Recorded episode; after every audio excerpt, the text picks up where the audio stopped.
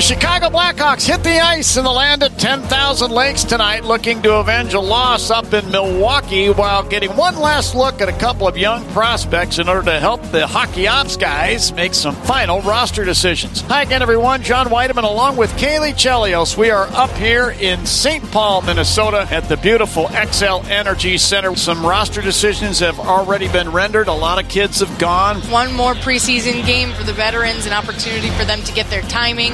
Here's Zuccarello now for the Wild at center ice. Weaving over the Hawk line down the left wing. He was checked off the puck. Buddy Robinson took it down and lost it beside the net. A turnover. Rossi shoots and scores.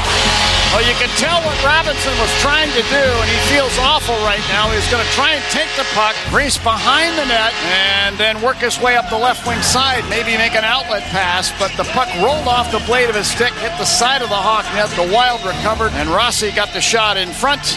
The Wild take a 1 0 lead. There they come again. Another shot. They score. This time it's Gaudreau.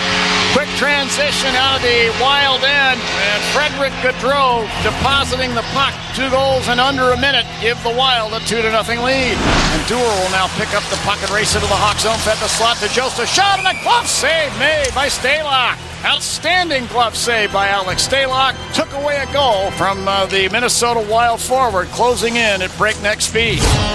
Those turnovers that ultimately led to Minnesota scoring those two goals, momentum really shifted, and I don't think the Hawks really ever settled down after that. I like the way Sam Lafferty defended. I like the way Alex Vlasic, as soon as he saw the Wild's forward Sam Steel turn his shoulders, he went right after him and cleared it. They made the plays when they needed to. They got sticks in lanes and they didn't waste any time. Jones to Johnson, top of the right circle. Shoots, he scores! Jack Johnson blistered one along the ice and deflects in behind the goaltender Gustavsson, and the Hawks are on the board, trailing 2 to 1 with 5.41 left in period number two. Hawks officially get one on the board from the Stanley Cup champ, Jack Johnson. Great job by the veterans. Puck taken by the Wild. Here's a breakaway now. Zuccarello into the Hawks' zone. Shoots and scores.